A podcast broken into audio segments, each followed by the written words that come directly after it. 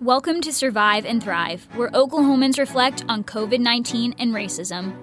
Survive and Thrive is a 24 episode podcast series where our team will interview Oklahomans across a diverse spectrum as how to survive and thrive during the twofold crisis of the health and racial pandemics.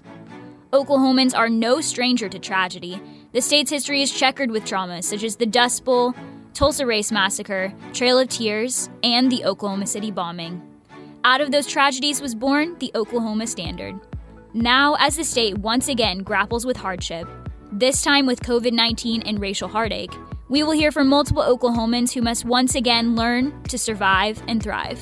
We are your hosts, Carolee Langford and Brooklyn Wayland. We are currently here with Linda Cavanaugh, a seasoned journalist originally from Oklahoma who is now retired from KFOR Channel 4 morning to you. Good morning, Linda. How are you today? I'm doing well. Thank you so much. How are you doing? I'm doing great. I'm here with Carolee Langford, my co host. Hello. Good morning. How are you? Doing pretty good. Thank you. We're so excited to chat with you today. Thank you oh, so much for agreeing. Well, um, first off, things are pretty unpredictable and just something that no one has ever experienced before. How are you doing, kind of grappling with this pandemic? It, it is different. And you know, it's my mother always brought us up to think that you can't control what happens to you, but you can control how you react to it. And so we try to keep a positive attitude, and we're just what I miss are people.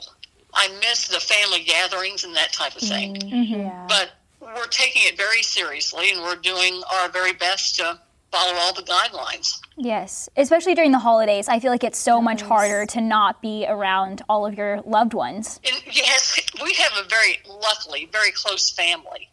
And so I have three sisters, and one sister always hosts Thanksgiving, the other one does Easter.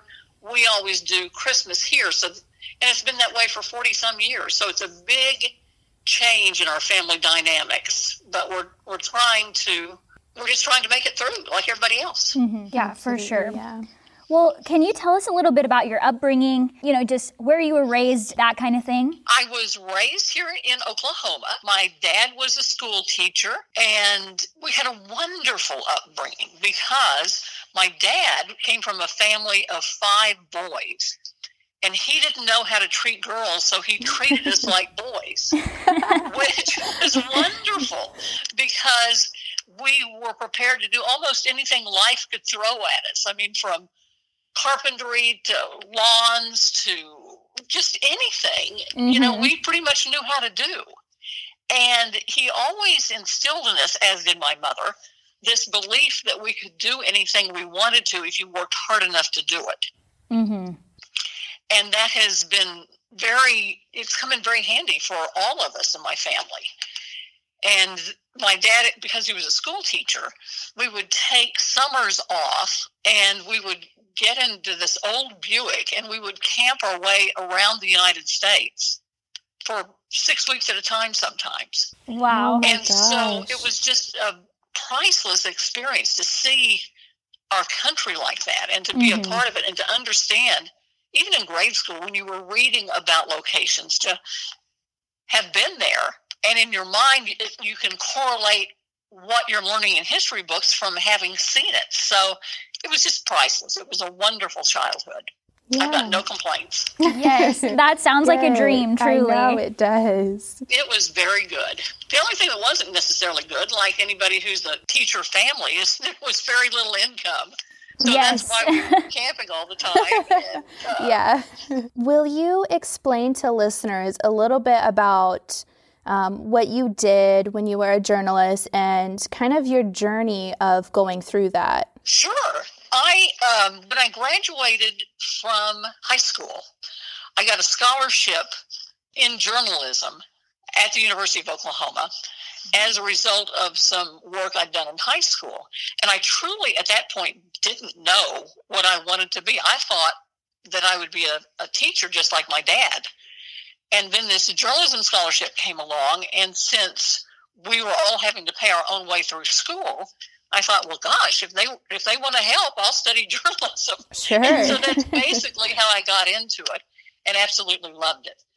I worked for the uh, school newspaper at OU the whole time I was there, and I was lucky enough to be able to use my summers uh, on paid internships. I worked in New York at, at a magazine one summer. I worked uh, for the Oklahoma State Highway Department in their public relations office one summer. I, you know, it was just a great experience. I worked for the Pauls Valley Democrat one summer, a newspaper there. Oh wow. So I when I left OU, I had had a taste of virtually everything that I might be interested in, Mm-hmm. except television. So I went to, after I graduated, I went to Channel 4 and I talked to the news director at the time and I said, you know, I'd like to work in television. He said, well, that's really wonderful, but you've got no experience. I conceded that fact. And I said, well, would you just let me show up here? And he said, why not? So for probably three or four months, I would just go in there and I'd go out with the crews and pick up what I could. And that's how I got introduced to television news, which was probably just another one of those lucky things in my life because Channel 4 at the time was one of the leading local television stations in the country in Yeah. terms of production, in terms of photography, reporting. And so I was learning from the best. And in many cases, I was learning from the men and women who actually wrote the book on television news because they started the news department at Channel 4 when it first went on the air in the 1950s. Wow, yeah. So they had the blueprints for how news should be done, and, and they had it pretty much right. So that's how I got started. And then nobody ever left Channel 4 at that time. You know, if you got a job there, you were there for a long time. Sure, yeah. And so Channel 5 here in Oklahoma City had an opening. I applied, I got that, and I was a reporter, but then one of their anchors quit and they put me in an anchor position. So that's kind of how it started. And I stayed in television news for the whole time. Now, remind me, I remember you saying something about being one of the first female anchors in the area or something like that. What was that? At Channel 4, I was the first female co anchor on the major newscasts. Okay, And yes. I can remember that Ernie Schultz, the news director at the time, called me into his office. And I thought, oh gosh, what have I done now? And he said, well, close the door. And he said, we're going to try something new. I said, yeah, what are you going to try? And he said, we're going to try a co anchor. I said, a co anchor, he said, of the newscast. I said, oh, because they were all males at that time Mm-hmm. Mm, on the major newscasts. And I said, okay. He said, we truly don't know whether it's going to work or not, but we'd like for you to start co anchoring the six and at that time, I think it was the five o'clock, the six, and the 10 o'clock news. Wow. And so my husband and I started saving his paycheck in the event that it didn't work out. and that's how it started. And truthfully, I think that everybody would recognize that the Federal Communications Commission was was pressuring television stations to put women on the air because this was the late 70s, early 80s, and you couldn't find many women on the air, few and far Yeah. between. Barbara Right. Walters was on the air, but she was on the Today Show mhm. uh, and there just weren't many around. So it was kind of a, a new experiment that I'm happy to say worked. Well, that's great. Yes. Yeah. Would you just tell our listeners a little bit about your journey as a woman in that time um, in the industry? It was um, an interesting thing because a lot of the people were very supportive, and and the people were the men were were willing to share what they knew and were supportive of what was going on. Others, however, were not. Mhm. I know that a couple quit, and one of the photographers uh, was not happy about having women in the newsroom. And when we would go out on stories, he wouldn't even talk to me. Mm, Uh, so there were strong feelings, yeah. and it just because it was a good old boys club, you know, and they could say whatever they wanted or do whatever jokes they wanted, and and that changed by introducing women into the newsroom. But Channel Four, truthfully, was was a pioneer in many respects because they had some women who were working in positions that were not traditionally allocated to women, even before I got there Hmm. in terms of film production and the Bud Wilkinson show. He was a coach mm-hmm. at the University of Oklahoma, a very famous and gregarious coach. Yes. And they had the first coaches show that came out of Channel 4. The first national coaches show came out of Channel 4 with Bud Wilkinson, and they had a, a female working on that. So there were there were wonderful people who were role models who kind of set the, the tone at Channel 4 long before I got there. Mm-hmm. Yeah. And Pam Henry was another one. Pam uh, was a remarkable woman. She suffered from polio when she was younger. Oh, my goodness. And overcame all of that in working at Channel 4. She was the first female hired there in the news department. Hmm. And wow. Bob Dotson, who later went on to the Today Show and did remarkable reporting for them, tells the story of them knowing that they had to hire a female in the newsroom. And so they were looking for someone and they knew it was going to have to be somebody remarkable. And Bob said that he was covering a fire in Norman and he said, all of a sudden, he sees this young woman move past him. She's on crutches and she's got her microphone. She's holding her microphone in her mouth because her hands, of course, are on the crutches. And she's going through puddles and everything else to get up there to get this story. And that turned out to be Pam Henry, who at the time was working for a radio station. So he said he went back to the television station and told Ernie Schultz, the news director at the time, I think I found our first female reporter, and it hmm. worked out. It turned out to be Pam Henry. who was just remarkable in so many respects. Yeah. And so that's how that's the background of that story. Wow. I love that. Yeah. so, can you tell us a little bit about why you're so passionate about journalism and how it does serve Oklahomans? I, I remain passionate about journalism because without it, we don't have a democracy. If you don't have correct information from which you can make your own opinions and make decisions about not only who you vote for but about your own life then then you're at a disadvantage. And so i always felt a responsibility when i was on the air to number one get it right and number two to pre- to present both sides of the story which sadly i think we're lacking now. Now the situation is that most television shows that deal with politics are very geared to a specific audience. Mm-hmm. And one of the reasons that happens is because if I, for instance, if I have very strong liberal views or if I have very strong conservative views, then I'm going to watch the television show or program that reinforces what I already think because yeah. then it makes me feel like I know what I'm doing. Right. Yeah.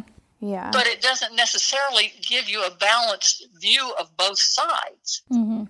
And that changed, in my opinion, when they did away with the fairness doctrine, which one of the, the aspects of it was that it required you as a broadcaster to put on both sides of the story at the same time.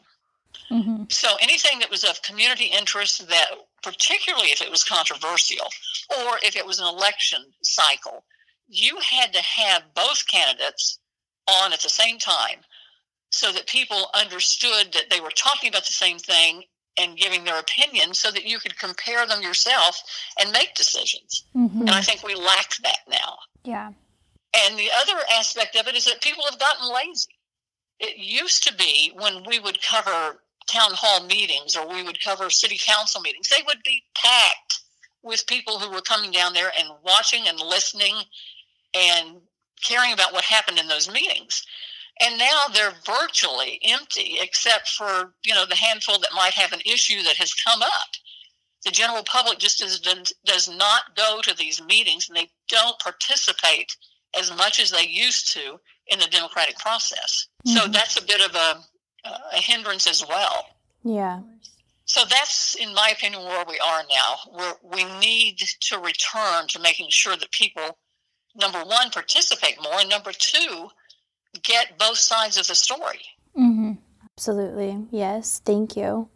So, kind of going a little bit deeper, Oklahoma has gone through so many different tragedies with the Trail of Tears, the Tulsa Race Massacre, the Oklahoma City bombing, the Dust Bowl, just to name a few. Um, but how do you feel that those tragedies have shaped the people of Oklahoma? I think that we're just now paying attention the, the needed attention to the 1921 Tulsa race riots and the the Trail of Tears in 1838. I mean, we're just now understanding exactly what happened in those events and how destructive it was, not only to a culture, but to the individuals involved with it. Yeah. And so I think we're just now giving that the due thought that we should have given to it at the time. But, but mm-hmm. history changes. Our views today will not be the same as my children's 40 years from now. Right. I think we become more educated and more sensitive and more understanding as time goes by. And it's just a matter of hoping that it happens a little more quickly than it has in the past. Mm. In the Tulsa race riots, dozens were killed, hundreds were injured, and thousands were, ended up homeless. Mm. But I don't ever recall learning about that in my history in yeah. grade school or, or high school, even. So it's a matter of education and understanding and moving forward. But I think all of these events, particularly the ones that are historically part of who we are, the Dust Bowl, for instance. I mean, that was such a serious situation in the 1930s that it ruined families. It ruined mm-hmm. the farming in Oklahoma, which of course was a huge it was the backbone of Oklahoma at that time, along with oil. But when you had a situation like that where so many people were were suffering, I think it also started building on what has now become known as the Oklahoma Standard. Because if you didn't help each other, you were doomed. Mm-hmm. I mean, you could not survive this by yourself. So I think a lot of that attitude was born even in the early days of Oklahoma history, where you helped your neighbor even though that person may be a stranger, he was only a stranger until he needed help, and then you did what you could for them. Mm-hmm. Because that's that's what my grandparents remembered about the Dust Bowl, and the fact that it was a it was a horrible time. They were farmers, but they also remembered how the community would come together and share what they had for these families to be able to make it through. So I think it's been kind of a, a hereditary thing in Oklahoma to take care of people other than those that you necessarily know. And I think, of course, it came to the front in the Oklahoma City bombing. And the reason it became a big deal at that time, in my opinion, was because this was the first time that the nation got a look at Oklahomans and our response to these tragic events. It was the first time that there were live broadcasts that really literally went around the world through CNN in showing the story and telling the story and showing the response. And I think it surprised a lot of people to find mm. the hmm. extent to which Oklahomans were willing to help in this horrific situation. I mean, Kathy Keating, First Lady at the time, will tell you the story about how all of when these workers from around the country would return I believe they were staying in the in the Myriad, if I'm not mistaken, and cots were set up for them. And they would have candies on their pillows when they came back as a small thank you. And they would have letters from kids around the country, but particularly in Oklahoma from schools, thanking them for being there. And I think it touched their hearts. And they talked about that when they were doing interviews nationally and internationally that were seen everywhere. And I think that's where the Oklahoma Standard moniker itself was born. But it was a mm-hmm. reflection, I think, of Oklahoma values that had a long time to grow from the Dust Bowl on. The Depression, all of these times mm-hmm. have made us who we are. So, I, in my opinion, that's probably where the name itself became more well known. Now, you were you were actively like working in the journalism field in the Oklahoma City area during the bombing. Is that correct? Absolutely, yes. So can you... I started at Channel 4 in 77, and the bombing, of course, was in 95.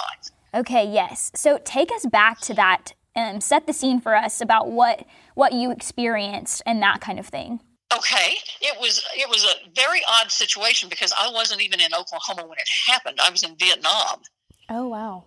A photographer and I and a former PO, POW, Dan Glenn, had traveled back to Vietnam to mark the 25th anniversary of the fall of Saigon, which was virtually the end of the war and the end of, of the United States involvement in Vietnam. And Dan Glenn had been a POW for six years in in the in what the prisoners called the Hanoi Hilton. It was a horrible, horrible experience, torture and lack of food, and and so we thought we would take Dan back to Vietnam for the first time since he had been released as a prisoner as part of this marking of the 25th anniversary of the fall of Saigon. So it was late one night, and I had gotten up during the middle of the night because we were still suffering from jet lag.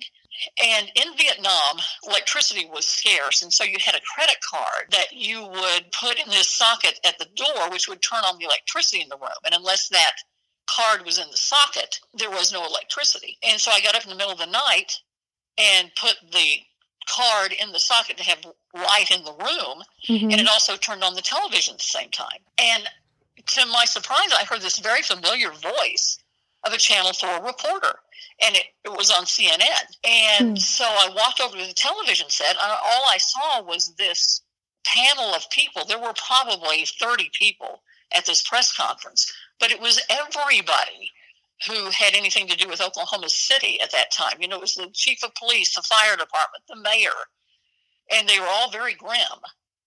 And pretty soon they cut away to a, a, shot of the Murrah building. And truthfully, I didn't even recognize it. I couldn't even figure out what it was. And then as more information was coming through the television set, it became obvious that there'd been some type of explosion. Hmm. And so I got, I went over to the phone in the hotel room and I called the photographer who was up on the other floor. I said, You got to turn on your television set. And so he did. And then I called Channel 4 and I talked to the news director. Said, you, You've got to get home.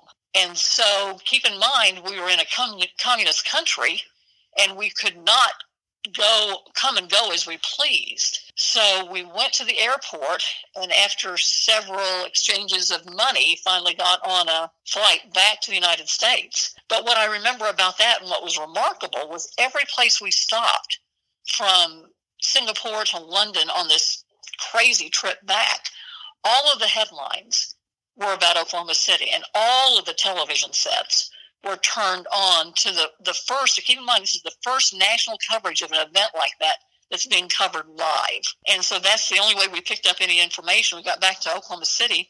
The bombing happened on Wednesday morning.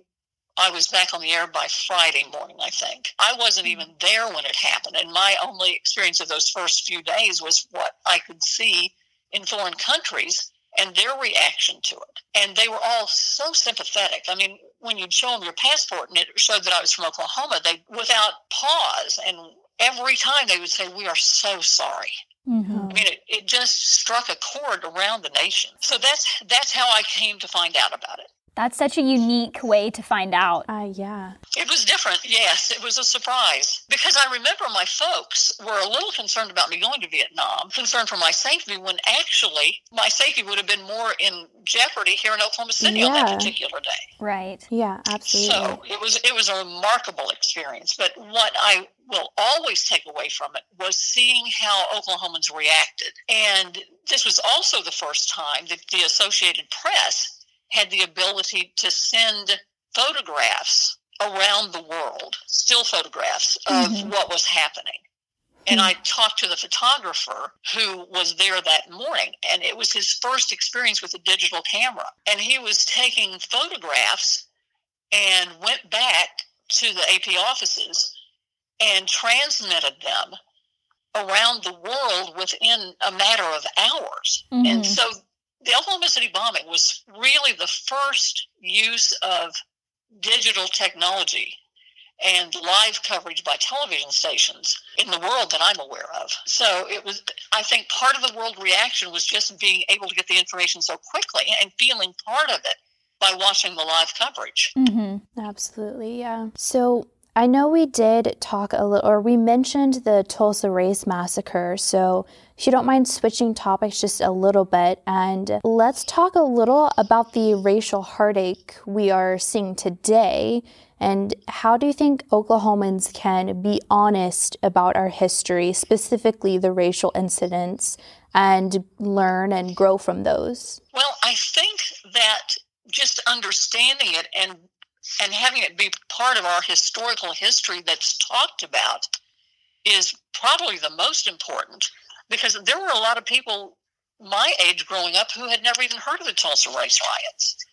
Uh, we grew up at a time when Clara Luper had started the first sit-ins in Oklahoma City, Yeah. and they were peaceful sit-ins. And she she organized this group of young people, not even high school age for the most part, who would go in and sit in these um, drugstores that were not open to black people. And she had the most remarkable ability to keep things on a peaceful level and yet initiate change. And it was a painful time. It's still a painful time. But yet, Oklahoma led the way. I think that most would agree that Clara Luper was among the first to attempt that type of protest and have it be as successful as it was. So Oklahoma has a history, like all states in our nation, of not responding the way we would look back now and say, oh my gosh, how could that have even have happened? We all change. We all evolve. My views are different than my grandparents or their grandparents before them. And hopefully my children will have different views than even I grew up with. Mm-hmm. So we're evolving as human beings, but maybe just not as quickly as most of us would like. And we did kind of also mention the Oklahoma standard. Now, as an Okie yourself, how have you seen Oklahomans push through to enact that standard recently and come back stronger than before? Well, recently we have experienced these ice storms that have been not pleasant. People were Right. without electricity sometimes for up to two weeks, if not longer. Yeah. But as I would drive through neighborhoods around here, there would be extension cords. I'm not saying this is necessarily the safest thing to do, but it's an indication of neighbors helping neighbors. There would the south side of the street might have power, the north side wouldn't. And so the people on the south side would run extension cords from their homes to their neighbors across the street to give them some power. Mm-hmm. So I think that we continue to try to help each other, even if even if we don't know people. Once we know they need something, then it's the first introduction to saying, "How can I help?" Mm-hmm. And I see that a lot, even as an individual, not not necessarily on on news stories anymore, but as an individual, I see people always stopping to help. Flat tires. I mean, you can't sit by the roadside very long before generally somebody comes by and tries to help. Mm-hmm. Yeah. It's just small things, Right. but things that I think help make the Oklahoma Standard what we're known for. Well, how do you think that that we can come back um, more resilient um, and better than before? Like, how can Oklahomans, along with the rest of the nation, kind of alter the path that we are going forward in, and rather than just going back to normal? I suspect you're talking about the, the political situation and the division. Yes, Is that ma'am. what you're talking about right yes, now? Yes, ma'am. you, I don't know that I have all the answers. I mean, it's it's a dangerous, unpleasant situation Mhm. when you can't talk to people and and have your views heard and listen to theirs at the same time. If we can't communicate with each other, then all we do is build up our own beliefs and what we already believe in instead of being open minded enough to, to listen to other people as well. Because there, I, I always like to think I'm right, but I've been shown that I'm not always right. and the only way you learn about that is by talking to other people and hearing their views and being able to, in your own mind, come to grips with the fact that, that there are different ways to look at, at situations and different ways to handle them. Right. Mhm. And if we can do that, I think that we're going to be far better off than this divisive line in the sand that some have drawn, where they think they are completely right and everybody is completely wrong. Everybody else is completely wrong because that's not reality. And I don't, and I don't have all the answers. I think the other answer, as I mentioned before, is is participating in what's going on and educating yourself enough to see both sides of the story. Absolutely. Yeah. But that takes time. It Yeah. does. And sometimes people aren't willing to do that. Exactly, yeah. So to put it simply, how how can we find the light as a state in these dark times? What does that look like for us? Well, I think I think it's a cycle. My son and I were talking about this the other day, and he was thinking, and he was upset about the, the current situation. And I said, Paul, I said, it's not this isn't the first time. I said, You guys don't have any memories of the 60s with the race riots in Los Angeles and riots at the Democratic Convention in Chicago. I said, We've always been a country evolving. And this is just another step in that evolution that's not necessarily pleasant. And it's it's a shock to people who have who aren't old enough to know that there have been crises in this country before and we survived them right. through democracy. And all I can say is that that we each have a responsibility to educate ourselves, to be open to other views, and to move forward not only as a, a city and a community and a state, but as a nation. And I think that we do that with a very basic understanding that we're all human beings and respect for one another. Mm-hmm. But again, I don't have all the answers. I'm looking for them as well. Yes. Absolutely. I think we are, especially because this there's no guidebook for this, especially what we're going through right now. Well, and it scares young people because they've never seen the nation divided. But we have often had divisions in this country that we've worked through right. successfully. Mm-hmm. Yeah. And I think that we will work through this one successfully. Uh, will so it be too. painful? Absolutely. all division is painful. And all of the situations in this country has gone through in the past have been painful, from the Trail of Tears to to the Tulsa race riots to to whatever you want to look back on and note.